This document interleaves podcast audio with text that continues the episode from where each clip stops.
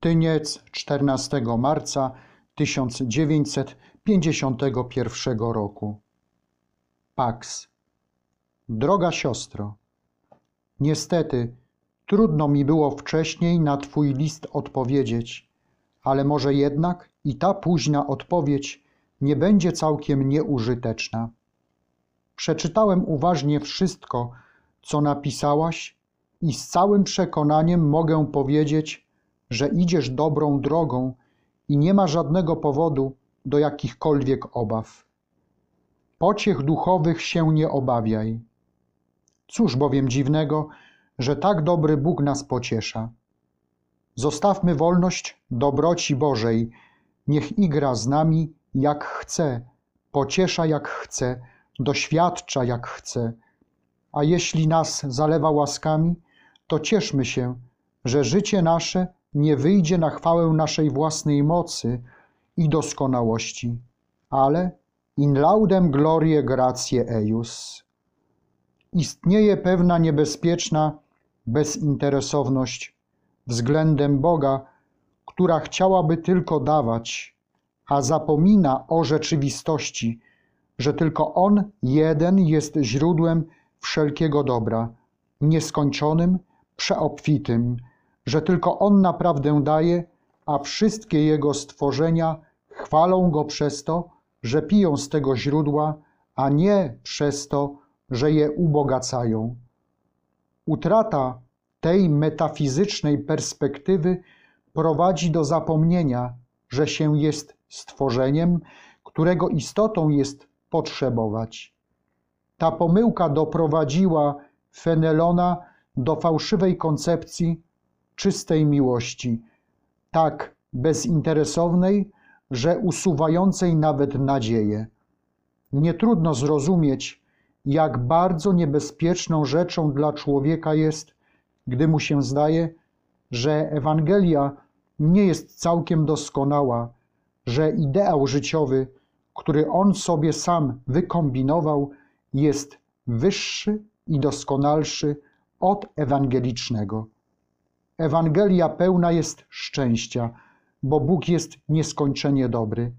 Nie tylko porywa nas nadzieją dóbr przyszłych, ale i na tej ziemi obiecuje nam i spodziewać się każe takiego nadmiaru łaski, by jarzmo Chrystusowe stało się nam słodkie i brzemię Jego lekkie. Święty Augustyn ślicznie o tym mówi. Qui forte gravia sunt, intelligat senondum acepi sedonum, quo gravia non sint, et oret gemitu voluntatis, ut accipiat donum facilitatis. A więc Bóg nam chce dać, i w tym jest chwała Jego dobroci, nie tylko łaskę wystarczającą, byśmy ją mogli spełnić, ale łaskę nadmierną, byśmy ją mogli spełnić z łatwością i weselem. Tu jest istota Nowego Testamentu. Superabundavit gratia. Nie możemy sobie łask Bożych przywłaszczać, ani się do Jego pociech przywiązywać. Musimy być wolni, by spocząć w Nim samym, ale pragnienie tego przedsmaku dóbr niebieskich już tu, na ziemi, jest pragnieniem dobrym i zdrowym, i dusze, które się mocno modliły w szkole liturgii Kościoła, nie mogą mieć pod tym względem żadnej wątpliwości. Kościół podchodzi do tych rzeczy z wielką prostotą i szczerością, bez przesubtelniania. Dlaczego moglibyśmy się modlić w liturgii Leticia animam servitui, a nie moglibyśmy się tak samo modlić w naszym osobistym życiu wewnętrznym? Wolno ci, dziecko, pragnąć krzyża, zwłaszcza jeżeli masz ku temu mocne, a spokojne natchnienie, ale nie tak, by ci się zdawało, że pociechy nie potrzebujesz.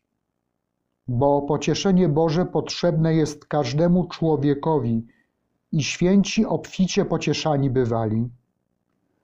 Dla pouczenia nas o tym poprowadził Jezus uczniów na górę Tabor, dla pouczenia, sam w ogrójcu pociechę przyjął, aby uchronić nas od pychy, której się wydaje, że niczego nie potrzebuje, abyśmy znaleźli drogę maleńkości i pokory, w której jest prawdziwa adoracja i prawdziwa miłość, i prawdziwa chwała miłosierdziu Boga. Bardzo zdrową, zrównoważoną i pełną pokory naukę daje nam w tej materii dziełko uniwersalnie uznane o naśladowaniu Chrystusa, którego cała trzecia księga zatytułowana jest o pociesze wewnętrznej. Co do ślubu, o którym piszesz, nie widzę przeszkody, byś się na krótki okres zobowiązała tytułem próby.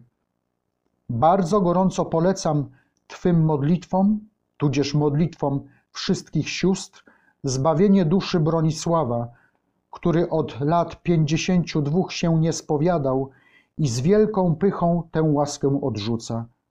Szatan strasznie mocno go trzyma, a śmierć bardzo wydaje się bliska. Wyrazy czci dla przewielebnej matki i najlepsze życzenia wielkanocne dla wszystkich sióstr. Oddane in Christo, brat Piotr.